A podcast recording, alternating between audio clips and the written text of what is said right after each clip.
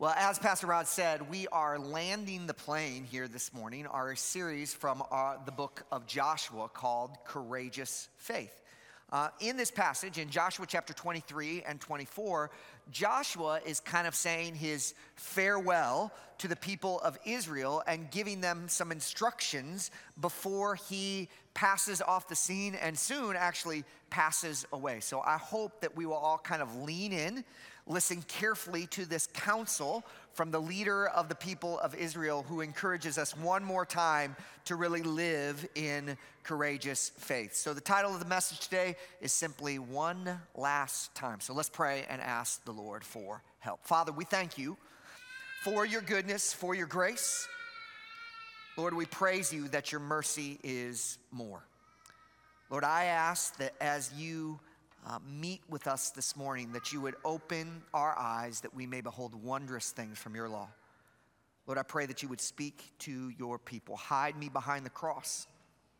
Cause Jesus to be exalted, and would you uniquely, uniquely speak a word to us through your word. In Jesus' name I pray.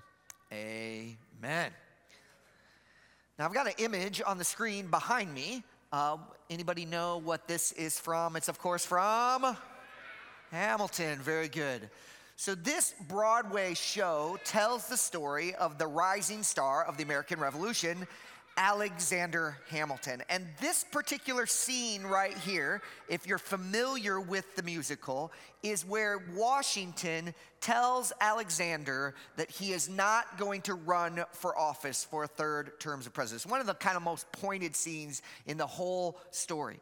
Well, I bring this up because, man, there's actually some backstory to that. When Washington retired or said that he wasn't going to run for president, Alexander Hamilton wrote his famous farewell speech. And on September 19th, 1796, about 10 weeks before the third presidential election, George Washington published the address of General Washington to the people of America on his declining the presidency of the United States. Super catchy title, I know.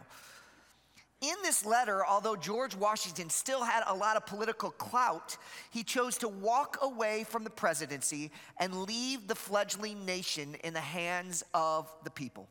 The letter really le- reads like a piece of fatherly advice to somebody's kind of passing off the scene. Washington's farewell address became one of America's most important documents. In fact, it was published more than the Declaration of Independence for a season. And today, still, if you go to the Senate on Washington's birthday, they will read this letter. Now, why do I bring this up? Because it's strangely familiar to the scene that's happening in Joshua chapter 23 and 24. Joshua, who has led the people of Israel in their conquest of the promised land, is old. He's getting ready to pass off the scene, and in chapters 23 and 24, he kind of gives some final words of wisdom, both to the leaders of Israel and then to the nation as a whole. These words of advice are kind of like Joshua saying, Hey, I got one more time one last time to share with you some of the things that are really important. And so that is what this is chalked full of. The tone of Joshua's farewell address can be chap- captured in chapter 23, verse number 6. Look at what it says. Therefore, be very strong to keep and to do all that is written in the book of the law of Moses, turning aside from it neither to the right hand nor to the left hand. To put it simply, Joshua is reminding the Israelites to remember. Remember what God had promised them, remember God's word, remember God's faithfulness. Which raises a question why? Why was it critical in this moment for Joshua as he's passing off the scene to say, Don't forget? I mean, think about the context for a minute. Hadn't these people crossed over the Jordan River and seen God do an amazing thing in their life? Yes. Hadn't this been the same group of people who marched around the walls of Jericho and saw those walls fall down? Yes. Hadn't this been the group of people who go into the promised land and all of their enemies are fleeing from them because God is fighting on their behalf? Yes. Isn't this the people who are now, even now, living in cities that they didn't build, eating crops that they didn't plant? Yes. They're seeing all this manifestation of the goodness of God to them, and yet God says to them through Joshua, Don't forget. Don't forget all the faithfulness of God. Don't forget His word. Don't forget His promises. Don't forget His character. Why was that necessary? Here's the reality, friends forgetfulness comes easier than faith. Was true of the days of Joshua, and it's true today. Can't you feel that in your heart? It is so easy. It is so easy for us to forget the faithfulness and the promises and the goodness of God. In fact, when we have problems, what happens? All of God's past faithfulness, in one sense, looks like they're in the rearview mirror, and all we can focus on is our problems. We just sang the song, Come Thou Fount, and there's that famous line in that song prone to wander. Lord, I feel it. Do you feel it? Prone to leave the God I love. I mean, do you ever get up in the morning and say, What is wrong with me? I mean, why does it seem like God does all this stuff in my life and yet my heart still is like a squirrel?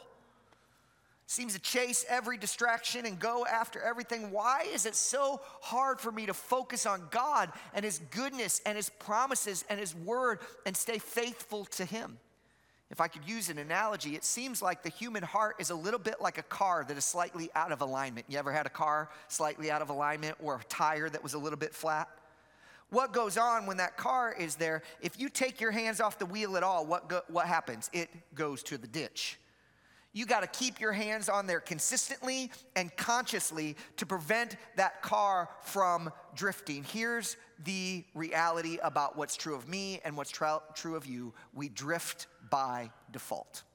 All of us. We drift by default.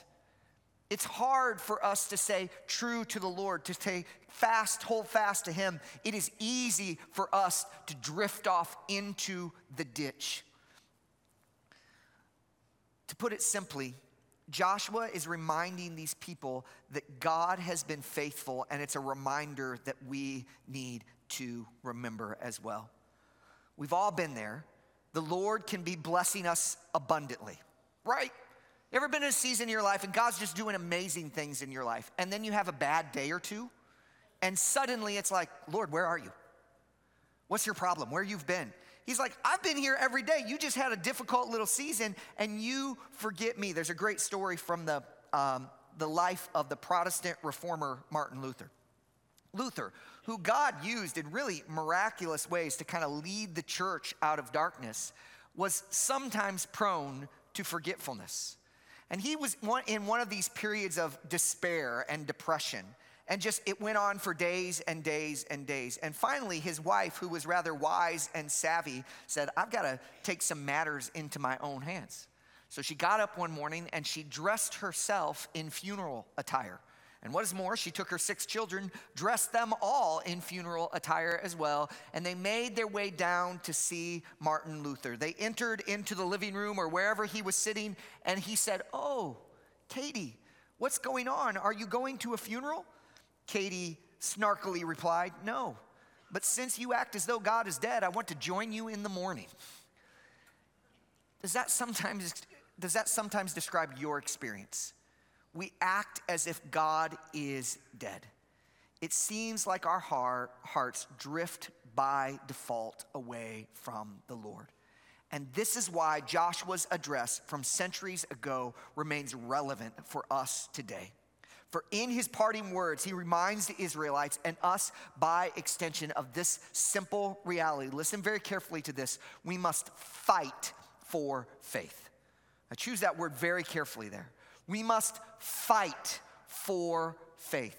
You can't just go your default direction or your drift. We have to fight towards faith. And in this passage and throughout the book of Joshua, Joshua is calling the people of God to cling to certain realities, to hang on to them, to hold on to them so that they don't drift. Joshua 22, verse number 5. Only be very careful to observe the commandments and the laws of Moses, the servant of the Lord, commanded to you to love the Lord your God, to walk in all his ways, and to keep his commandments. Notice this phrase and to cling to him and to serve him with all of your heart and all of your soul. Or over in Joshua chapter 23, verse number 8, cling to the Lord your God. I have to be honest, when I read those words, I just, frankly, in my heart, my walk with Jesus often doesn't feel like clinging. That word sounds pretty aggressive, right? Many of you have met our youngest daughter, Lila. And Lila is a trip. One of the things about Lila is she gives what I would call ferocious hugs. When Lila goes to hug you, it's not a passive affair. It, it, is, uh, it, it borders on assault, her hugs. She will come and she will get her arms around your neck or leg or whatever appendage is available, and she simply won't let go. It's one of those hugs where if you scoop her up and she's got her arms around your neck, you could just kind of walk around like this and wear her. Because why? She clings. She holds on tight. I want that to describe my relationship with Jesus that I cling to him. I hold fast to him. I'm not letting go. I aggressively, I ferociously cling to my Savior. And I think that's what Joshua is telling the people of Israel in this passage. Cling to him, cling to the Lord your God. Don't let go. Well, how do we do this? Well, in this passage, I believe Joshua gives us a few things that are really good for us to remember if we're gonna cling to Jesus, if we're gonna fight to faith, there are certain realities, certain theological truths that we cannot let go. Because the moment you let go of them, you begin to let go of Christ Himself. So I'm gonna give you three things here that are good for you to remember. The first thing is simply this your perseverance requires courage one of the major themes of the book of Joshua. And if you've been with us through this series, you've heard it over and over again that Joshua is consistently calling the people of God to be strong and brave. Unsurprisingly, in his swan song, he returns to that idea again. Joshua 23, verse number six. Therefore, be very strong to keep and to do all that is written in the book of the law of Moses, turning aside from it neither to the right hand nor to the left. You see, although God had already in this part of the story already begun to drive out Israel's enemies before them. Look at Joshua 23, verse number 3. And you have seen all that the Lord your God has done to the nations for your sake, for it is the Lord your God who fights for you. And although God had reaffirmed his promise to the people of Israel, verse number 4 Behold, I have allotted to you an inheritance for your tribes and those nations that remain, along with all the nations that I have already cut off from the Jordan to the great sea to the west. The Lord your God will push them back before you and drive them out of your your sight, and you shall possess their land just as the Lord your God promised you. Even though God is driving out their enemies, even though God has said, I'm giving you the land, Joshua wanted his people to remember that there was still work to be done. This is a critical, critical idea even though the people of God had experienced all of these great blessings, they'd crossed the Jordan, they'd been delivered from Egypt, they were now physically in the promised land. That does not mean that the fight was over. Enemies still needed to be conquered, idolatry still needed to be resisted, obedience still needed to be cultivated. Listen to Joshua's sober words in verse number 12 and 13. For if you turn back, and you cling to the remnant of the nations remaining among you and make your marriages with them so that you associate with them and they with you. Know for certain that the Lord your God will no longer drive out these nations before you, but they will they shall be a snare and a trap for you, a whip on your sides and thorns in your eyes until you perish from off this good ground that the Lord your God has given to you if you don't persevere, if you don't stay with it, God is basically saying to his people, you will fail. This is why Joshua says things like verse number 11 be very careful to love the Lord your God. Listen, here's the idea presence in the land is not the same as possession of the land. Presence in the land is not the same as possession of the land. This is a critically important idea for us as well today. There can be a tendency, listen to this carefully. There can be a tendency in all of our hearts when we hit some sort of spiritual milestone to all of a sudden take our foot off the gas. But just because you hit the milestone doesn't mean it's time to coast. So maybe it can be coming to Christ. Maybe you're a new believer. And man, if you are, we are so grateful you are here. And you were spiritually curious, seeking after the Lord. And then you trusted in Christ and you're like, all right, now I can, I can just ease on off just a bit. Maybe it's baptism. Maybe you took that first step of obedience and trusted the Lord and were baptized, and now you've said, Oh, I can now ease on up just a bit. Maybe it's joining the church. You've linked arms with the local body and kind of taken that step of obedience, and, and you're like, oh, well, now it's okay for me to rest on my laurels. Or maybe it's something a little bit more mundane. Maybe it's serving in some way, or raising children, or sending them off to college, or reaching retirement, or whatever it may be, getting your education, landing that job. So you pursue the Lord, you seek the Lord. Lord, I need you, I need your help. Please help me, please help me. He helps you, and you're like, all right, now I can rest. Now it's time to ease on up. And Joshua is saying to the people of Israel, look, yes, you're in the promised land. Yes, you've made it across the Jordan. Yes, your enemies have fled before you, but there is still work to be done. Perseverance requires courage. You cannot quit growing. And look, some of you have experienced that in your life, have you not? You were pursuing God wholeheartedly, and then you just took a little break because you were tired, or life got busy, or you got a different job, or you had a baby, or something like that, and you just got a little passive, and then you look back six months, or a year, or five years, and you can barely see the Lord anymore because you have drifted so far from him. This is what Joshua is warning the people of Israel about. Perseverance requires courage. You gotta stay after it. You gotta stay after it. You gotta stay after it. A, a, a, question that I've been asked at times before that is very convicting to my heart is this. Listen very carefully. This is not meant to condemn, but it is meant to challenge. It's this Has there ever been a time in your life when you are closer to the Lord than you are now? Because if that's the case, it, men, it means at some degree you've drifted.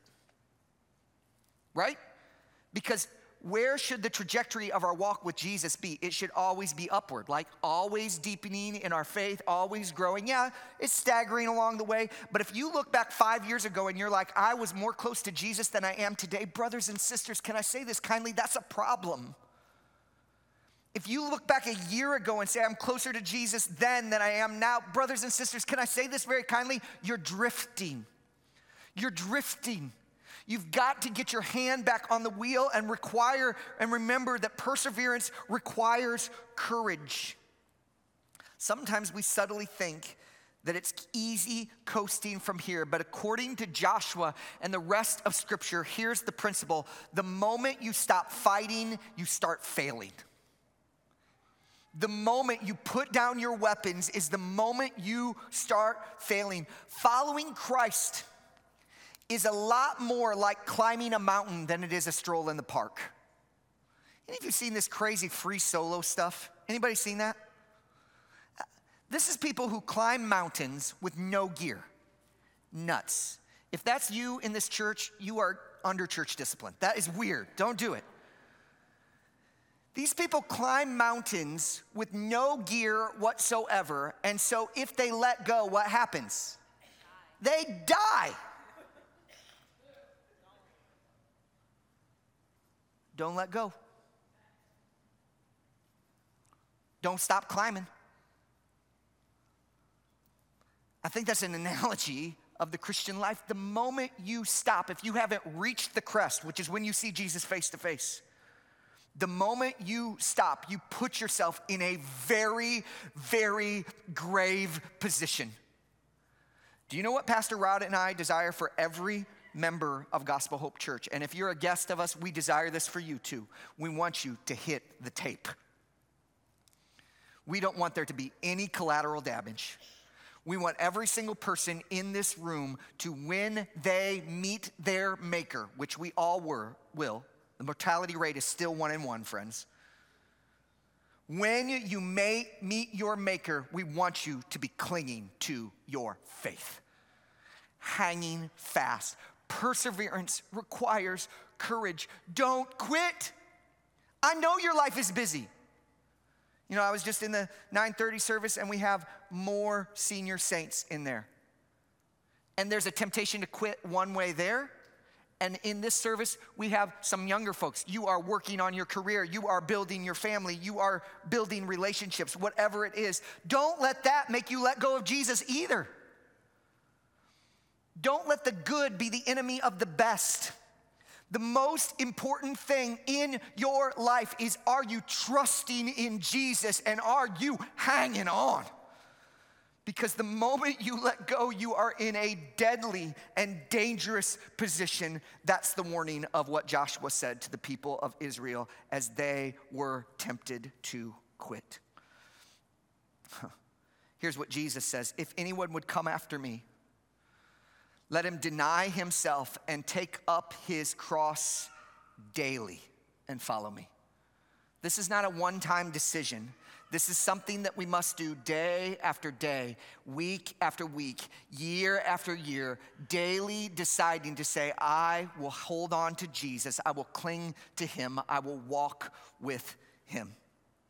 Now, that was a hard sell right there, okay? That was, that was the heavy. And I don't want you to understand me to say that there is no joy in following Jesus. There is.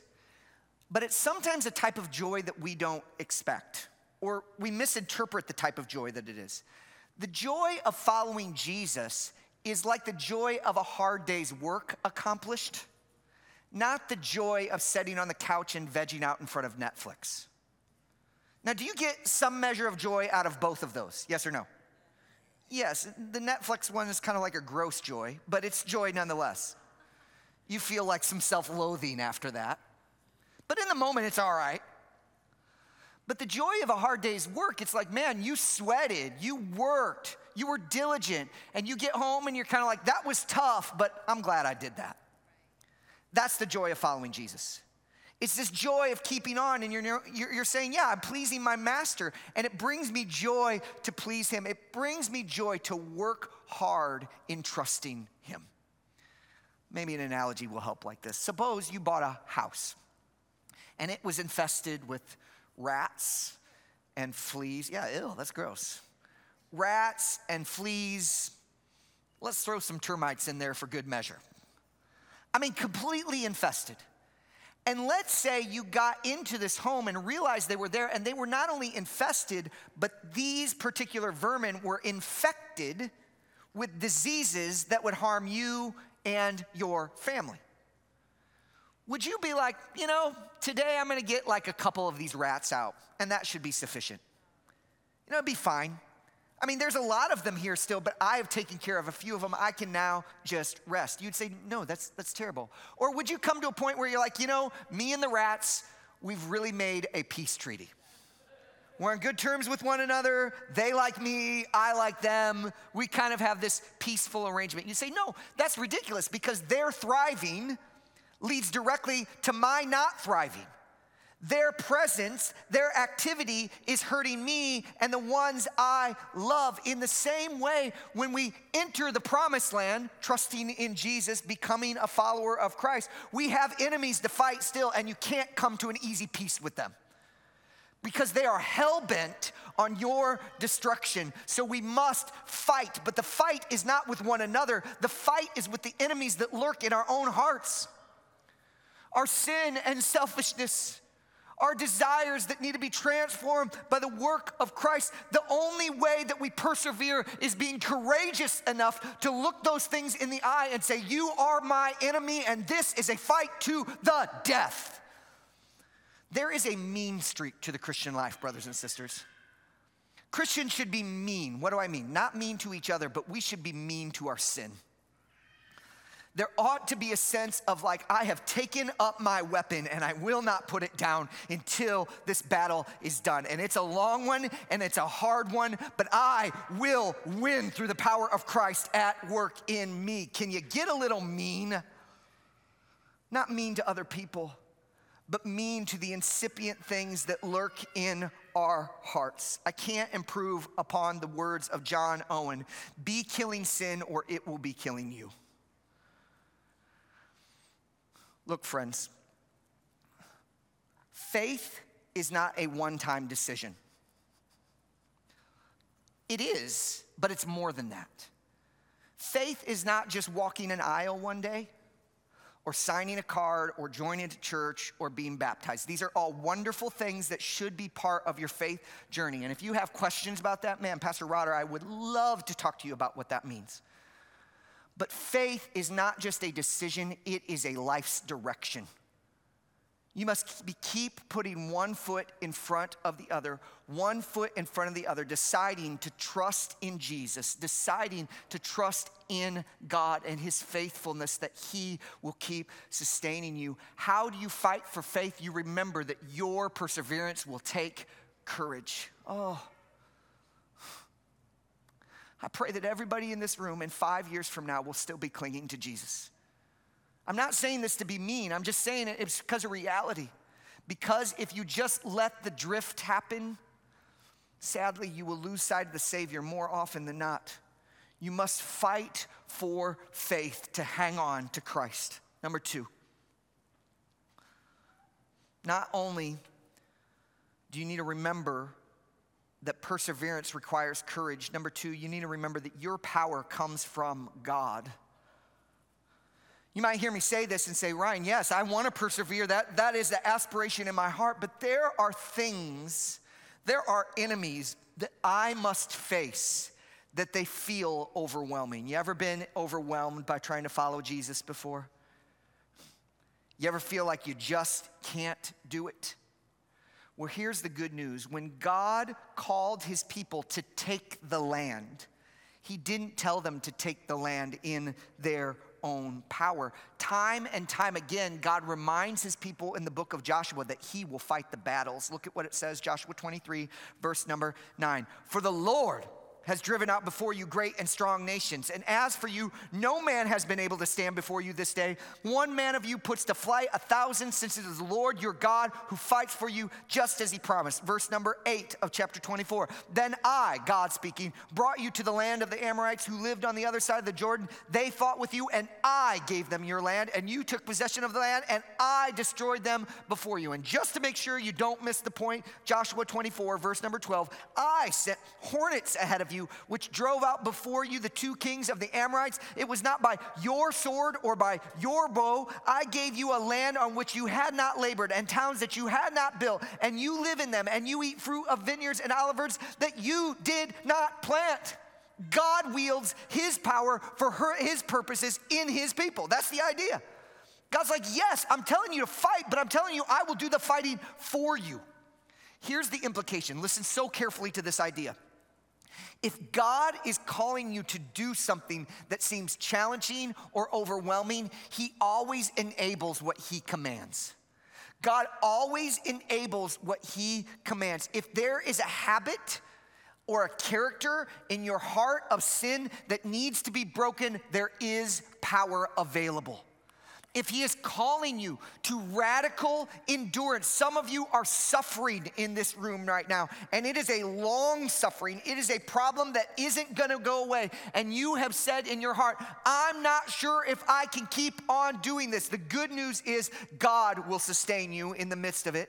He won't necessarily make the problem go away, but His grace will be available for you day after day after day. He will give you enough grace to keep on following Him. Maybe He's calling you to step out in faith in some way that you haven't done before. Maybe it's in generosity. Maybe God is calling you to head to the mission field. Maybe God is calling you to plant a church. I don't know. But if God is calling, He will also enable. God is not mean, He is not tricky. He always enables enables his people to do all that he commands them to do. This is so liberating. because it frees us to trust and obey and rely on the Lord to take care of the results. Here's often the problem, though. We don't often take that first step of obedience, and so we never experience God's power. We're just kind of waiting for God to show up. And friends, in God's economy, that's just not how He works. I bought Trisha an electric bike for Christmas. Have you guys seen these? Are you alive? No, there's like no response there, like nobody, yeah. You've seen them, okay, all right, all right. These things are amazing, they really are. Now, I don't know if we got the knockoff brand or whatever, but when you ride Trisha's electric bike, which she'll let me do from time to time, I'm in her good graces, in order to make it go, you have to pedal. And you don't have to pedal fast, you don't have to pedal hard, you just have to move your feet in some way. And when you move your feet in some way, that motor reads that and says, okay, now I'm gonna make this thing go. And it goes fast. I mean, it's quick, it's really cool. Um, I think is a great analogy for the Christian life. Because sometimes we see this hill we gotta climb, and we say, Well, I don't have the strength to get up that hill. And so we sat at the bottom, just kind of straddling the bike. Ah, I can't get up there. And what the Lord is telling us to do is essentially this start pedaling. Start pedaling. And when we start moving in obedience to the Lord, I have heard this story so many times God shows up. God does beyond what we ask or think. He moves us beyond our power to move. But you gotta pedal. You don't gotta pedal hard, just pedal some. You're like, my obedience feels broke down and weak. Good because then you'll know that it's God who did the work. But if you just sit there and don't pedal at all, guess where the bike's going? Nowhere. Guess how your faith is being built? None. But if you will start saying, Lord, I don't understand how this is gonna work out, but I know this is your will, just start obeying, just start obeying, and you'll feel that engine go, mm. Wow, I am able to do what I didn't think I could do by obedience to Christ. Rod read that passage in there. Do you, do you, notice what it said in there? In Psalm 18, it said that through the Lord, you can jump over a wall. What's the idea? Like, nobody can jump over a wall, but through the Lord, you can. Through the Lord, you can take out a troop like me against an entire battalion. Well, nobody can do that, but through the Lord, you can. The idea is the power doesn't come from you. The power is an outside source, but God does tell you to pedal. Could God have taken the promised land without the nation of Israel? Yes or no? Yes. I mean, He didn't need them. He, he could have just been like, hey, Canaan, it's clear. Got it. Room clear. Move on in. But instead, He said, guys, strap on your swords, march around the walls, carry the ark, set up the tents do all the things that I've commanded to, and when you obey me, I will fight for you. If they hadn't obeyed, if they would have remained over in the wilderness, they tried this out, right? How that working for them? They decided they wouldn't obey the Lord because it seemed too hard, and they never experienced God's power. But when this generation said, We will obey the Lord and cross into the promised land, we'll strap on our swords, we'll put on our boots, we'll march around the mountain, what happened? God showed up. Listen, here's the idea that is throughout all of Scripture God moves when, when we trust. God moves when we trust. I love that passage where Jesus goes to his hometown of Nazareth and he says, and he did no mighty works there because of their what? Unbelief. They didn't take the first step of obedience, and God says, okay, then, that's not how I work. When you obey, that's when I show up. You wanna see the power of God in your life? Start obeying what God has called you to do.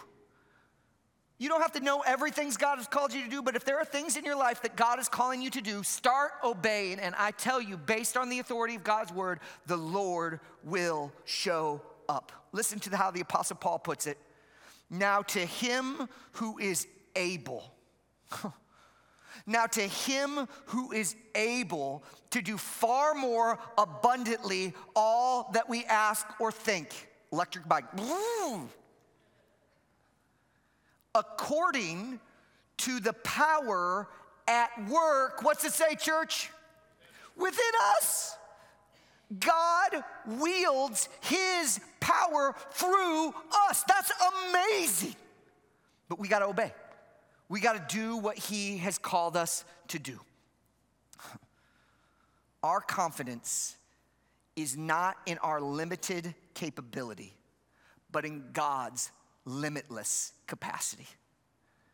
You say, I can't do what God is calling me to do, then you're exactly in the right position because He can, in and through you. Number three, what else do we need to remember? We need to remember that your past matters deeply. Most of Joshua 24 is essentially a history lesson. Joshua goes all the way back to Abraham and rehearses for God's people all that the Lord had done for them. That he called Abraham out and gave him a son, that he multiplied the people through Jacob, that he rescued the nation from Egypt, that he defeated the Amorites and the Moabites and gave the land to his people, that he toppled the walls of Jericho, that he defeated all the Canaanites who came against him, that he gave them cities that they didn't build and vineyards that they didn't plant. So, why did Joshua rehearse all of God's acts for the people. Here's why because God's past faithfulness is meant to serve as a down payment on his future faithfulness. God's past faithfulness is meant to serve as a, as a down payment on his future faithfulness. Listen, regardless of who you are, here's what I know God, over the last however long you've been on planet Earth, has been building a resume in your life, right? He's been acting in your life, throughout your life, doing good and mighty and great things in you and through you and for you. And can I say something else? That resume is pretty impressive. When you stop and reflect on all of God's goodnesses to you, He has built an impressive resume. And now, what God is saying through Joshua to the people of Israel, and what God is saying to us this morning is will you take a look at that resume? Is He trustworthy or not? It's quite the question He's posing. Like, has God done enough in your life to show Himself trustworthy? Can you think about some of the ways God has been faithful to you? Has God saved you? I mean, in one sense, that's enough. If that's the only thing God did, is He faithful? Yes. Has God blessed you with some sweet relationships in your life? Has God given you at least enough health to be here this morning? Has God provided for you at least enough for you to find a way to church this morning? Has not God done so many good things in your life? And Joshua is saying to the people of Israel, remember all God has done for us. That past faithfulness of the Lord is meant to kind of be like a down payment that if He's been that faithful in the past, He's gonna keep on being faithful. You can trust Him to show up. All the things that the Lord has done in your life deeply matter. Joshua's response to God's faithfulness is an invitation. Look at what it says Joshua 24, verse 15. Choose this day who you will serve whether the gods of your father served in the region beyond the river or the gods of the Amorites in whose land you dwell. But as for me